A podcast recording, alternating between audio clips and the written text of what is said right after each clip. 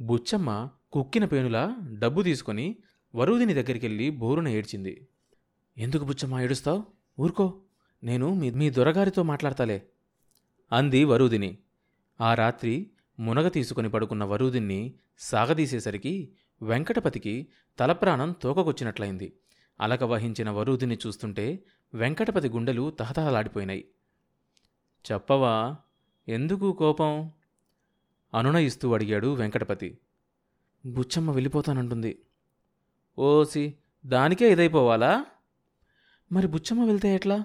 నా చిన్నప్పటి నుంచి మా ఇంట్లోనే ఉంది. నన్ను కనిపెట్టుకొనుంది. మా అమ్మ ఎప్పుడూ జబ్బుతోనే పడుంటే బుచ్చమ్మే నన్ను సాకింది. ముక్కు చీదేస్తూ అంది వరూదిని. ఎర్రబడిన ముక్కు ఉబ్బిన కళ్ళతో ఇంకా అందంగా కనిపించింది వరుదిని వెంకటపతి కళ్ళకు. బుచ్చమ్మతో నేను మాట్లాడతాగా?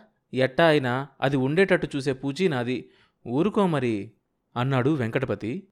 భార్య తల నిమురుతూ మూటా ముల్లే కట్టుకుంటున్న బుచ్చమ్మ దగ్గరకొచ్చి బుచ్చమ్మ మీ అమ్మగారు ఎట్లా అయిపోతుందో చూసావా?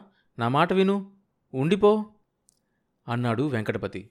బుచ్చమ్మ మూట కింద పెట్టి వెంకటపతికేసి ప్రశ్నార్థకంగా చూసింది. బుచ్చమ్మ అయ్యగారు అంతగా చెప్తుంటే ఇంకా ఆలోచిస్తావెందుకు?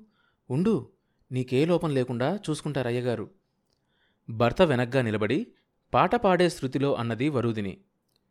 చిన్నబాబుగారి మాట నేనెట్టా కాదనగలను అమ్మాయి గారు అని ఓ క్షణం ఆగి అయ్యగారిష్టం మీ ఇష్టం అని వంటగదికేసి నడిచింది.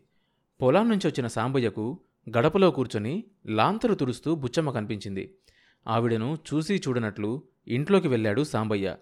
రెండు మూడు రోజులుంటే అదే పోతుందిలే అనుకున్న సాంబయ్య ఆలోచనలో పడ్డాడు. ఈ ముండ ఇంకా ఎందుకున్నట్లు? ఇరవై రూపాయలు కొప్పుకొనుందా? ఇరవై రూపాయలైనా అదెందుకు ఇంట్లో? ఇద్దరి మనుషులకు చేసి పెట్టడానికా? కోడలు ఆ మాత్రం చేసి పెట్టలేకపోతుందా? ఇంత వండి వార్చలేనిది ఇంట్లో ఉండి ఏం ప్రయోజనం? అసలు కోడల్ని కాపురానికి తెచ్చుకుందెందుకు?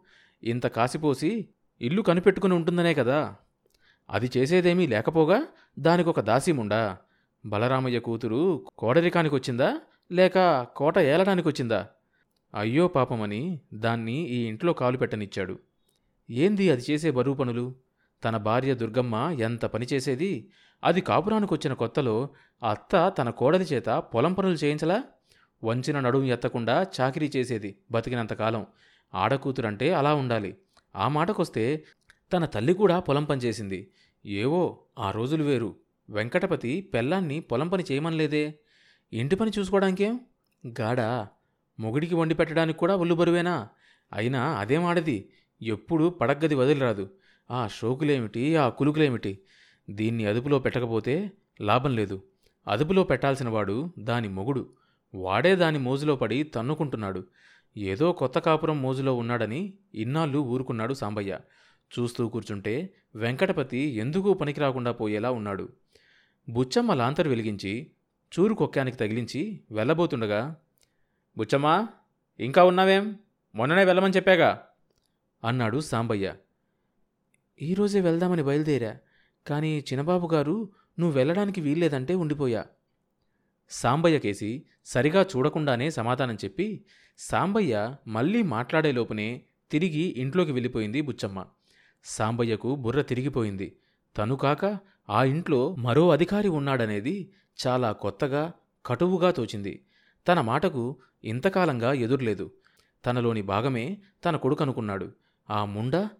ఆ ఎంత పొగరుగా మాట్లాడింది?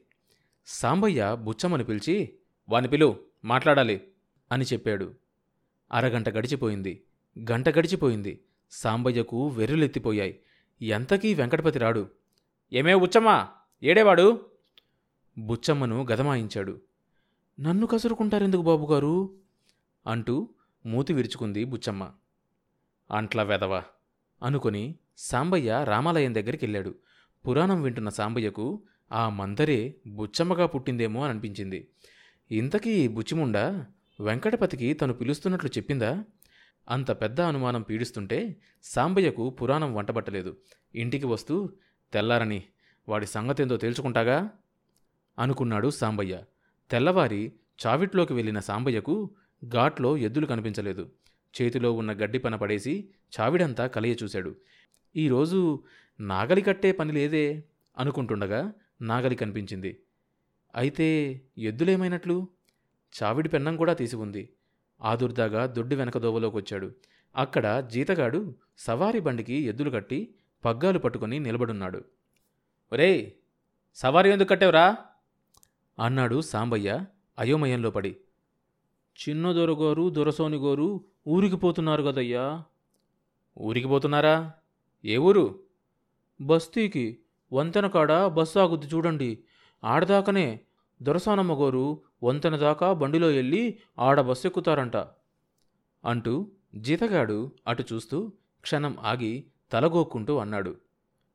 దొరసోనమ్మ గారు వస్తుండారు మీరు తప్పుకోండయ్యా. సాంబయ్య కోడలు చావిటిగీటు వెనక్కి వెళ్ళింది. సాంబయ్య తల వంచుకొని వస్తుండగా వెంకటపతి ఎదురైనాడు. ఎక్కడికి రా ప్రయాణం? కొడుకు ముఖంలోకి చూస్తూ అన్నాడు. వెంకటపతి తల పక్కకు తిప్పుకొని బస్తీకి అన్నాడు. ఎందుకురా ఇప్పుడు? మావయ్యను చూసొద్దామని. ఏం ఎట్టా ఉంది? పోతాడా ఏం? అంతా పోతారు ఆ రోజొస్తే అంది వరూదిని. సాంబయ్య వీపు మీద కొరడా వచ్చి తగిలింది. తాచుపాము పడగ మీద కర్రదెబ్బ తగిలింది. వరూదిని సవారి బండెక్కి ఎక్కవేం? అన్నట్లు భర్తకేసి చూసింది. వెంటనే వెంకటపతి వెళ్ళి ఎగిరి బండెక్కాడు. ఎంత నోటి దురుసు? ఎంత మాటంది? అది బలరామయ్య కూతురు కాదా మరి? ఎంత అహంకారం? తను మామ అన్నమాటే మర్చిపోయింది. వాడు? వాడి పెళ్ళాం తండ్రిని అంత మాటంటే నోరు మూసుకొని పెళ్ళాం వెనకే బండెక్కుతాడా? ఇంటికి రాని వాణ్ణి చెప్తా. సాంబయ్య ఉడికిపోతూ ఇంట్లోకొచ్చి వాలు కుర్చీలో కూలబడ్డాడు. వరుదిని మాటలు సాంబయ్యతల్లో సుడులు తిరుగుతున్నాయి. పెళ్ళాం వెనకే గొర్రెలా వెళ్ళిన వెంకటపతిని కళ్ళల్లో తారట్లాడసాగాడు. బాబుగారు వడ్డించమంటారా? వెనక నుంచి బుచ్చమ్మ గొంతు. ఛా! అవతలిబా బుచ్చమ్మ మీద విరుచుకుపడ్డాడు సాంబయ్య. కొడుకు కోడలు తిరిగి వచ్చేదాకా వాళ్ళ ఊసే ఎత్తకూడదనుకున్న సాంబయ్య రెండో రోజు జీతగాన్ని అడిగాడు. ఎప్పుడొస్తానన్నాడు రావాడు చిన్నదొరగారా మూడో రోజుకు వస్తామన్నారయ్యా. మొన్న కదా వెళ్ళారు అంటే రేపు వచ్చేయొచ్చు. జీతగాడు సమాధానం చెప్పాడు. ఎప్పుడో ఒకప్పుడు చస్తారులే అని మనసులో అనుకొని ఒరే కాలవ కింద పొలం కలుపు తీయద్దంట్రా? అని అడిగాడు. రేపో మాపో తీయాలి. చిందోరు గారు వస్తారుగా రేపు. ఆరొచ్చాక తీయించుతారులే అన్నాడు జీతగాడు. ఏంట్రా వాడు తీయించేది? రేపు నేనే వస్తా. కూలీలను మాట్లాడు. తమరికి ఒంట్లో ఉసులు లేదుగా? మీరేమొస్తారులే అయ్యా. చిందొర గారు వస్తారుగా? అన్నాడు జీతగాడు. సాంబయ్యకు ఒళ్ళు మండిపోయింది. ఏం మాట్లాడకుండా కళ్ళు మూసుకొని పడుకున్నాడు. రెండు రోజుల నుంచి ఆకలి చచ్చిపోయింది. ఒళ్ళు కూడా ఏమాత్రమో కాక తగిలినట్లయింది. పుట్టి బుద్దెరిగిన తర్వాత రెండు రోజులు తను మంచం మీద పడుకున్నది లేదు. ముప్పూటలా తినంది తను ఉండగలిగేవాడు కాదు. అటువంటిది రెండు రోజులుగా అన్నం మెతుకు చూస్తే మొహం కొట్టినట్లవుతోంది. వల్లే కాదు మనసు కూడా బాగాలేదు. కలుపు తీసే రోజులు దగ్గరికొచ్చాయి. తను చూస్తే లేస్తే కళ్ళు తిరిగేట్లున్నాయి. వాణ్ణి చూస్తే వాడిపాటికి వాడు పెళ్ళాన్ని వెంటేసుకొని బస్తీలో కూర్చున్నాడు. అసలు తను పొరపాటు చేశాడేమోననిపిస్తుంది కోడల్ని కాపురానికి రానియడంతో మొదలైంది ఇది. అందరి పెళ్ళాలు కాపురాలు చేయడంలా? మొగుళ్ళంతా పెళ్ళాలు కొంగు పట్టుకొని తిరుగుతున్నారా? తను వెంకటపతితో గట్టిగా మాట్లాడితే ఇట్టా చేసి ఉండేవాడు కాదేమో. వాడు తన మాట కాదనడు. తను గీచిన గీత దాటడు. వాడు వట్టి అమాయకుడు. కొత్త పెళ్ళాం బులపాటంలో పడ్డాడు. అంతే నా కొడుకు వెంకటపతి నావాడే. ఆలోచన అలా ఓ కొలిక్కి రావడంతో సాంబయ్య నెత్తిమీద నుంచి బరువు దించినట్లయింది. ఒళ్ళు చెమటలు పోసి కాసేపటికి కునుకు పట్టింది సాంబయ్యకు. సాంబయ్య వేళ్ళ మీద రోజులు లెక్కబెడుతున్నాడు. వారం రోజులు గడిచినా వెంకటపతి తిరిగి రాలేదు. సాంబయ్యకు వెంకటపతి మీద ఓ వైపున కోపం మరోవైపున ఆందోళన రోజురోజుకు పెరగసాగినాయి. మాగాటి చేలల్లో కలుపు బీడుగా పెరుగుతోంది.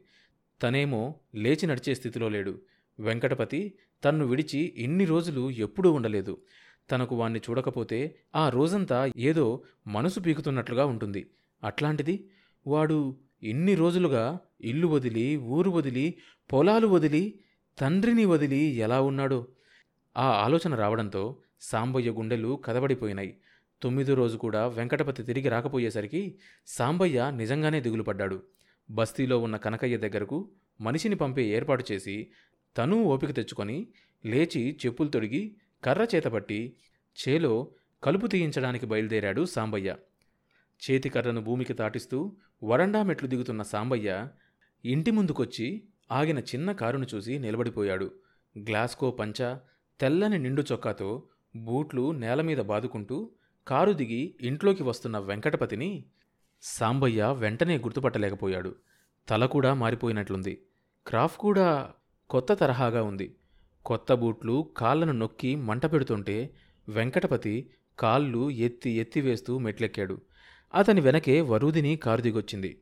సాంబయ్య పక్కకు తప్పుకుంటాడని ఓ క్షణం ఆగి మామగారు అలాగే నిలబడి ఉండిపోవడం చూసి ఎదురుగా నేరుగానే వచ్చింది వరుదిని.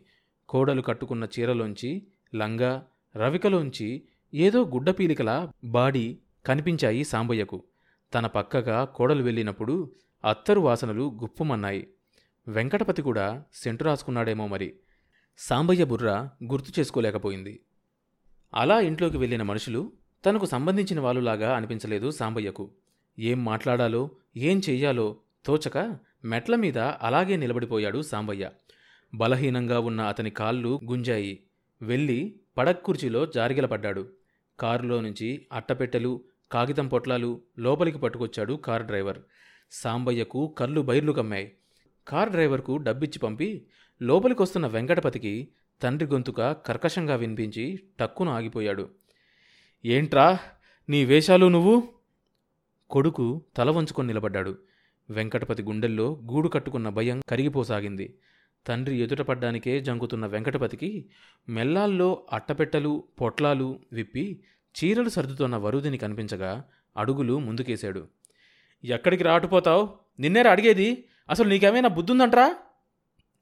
తర్వాత సాంబయ్యకు ఏమనాలో తోచలేదు. ఇప్పుడేమైందేంటి? ఆ మాటన్నది తన కొడుకేనా? సాంబయ్య నొసలు చిట్లించి కొడుకు ముఖంలోకి చూశాడు. వాడు తన కొడుకు వెంకటపతి కాదు వరూదిని మొగుడు వెంకటపతి బలరామయ్య అల్లుడు వెంకటపతి. తర్వాత భాగం వచ్చే ఎపిసోడ్లో వినొచ్చు. ఈ షో అన్ని మేజర్ పాడ్కాస్ట్ ప్లాట్ఫామ్స్లో వినొచ్చు. కొత్త ఎపిసోడ్ రిలీజ్ అయినప్పుడు మీకు తెలియడం కోసం సబ్స్క్రైబ్ చేసుకొని నోటిఫికేషన్ టర్న్ ఆన్ చేసుకోండి.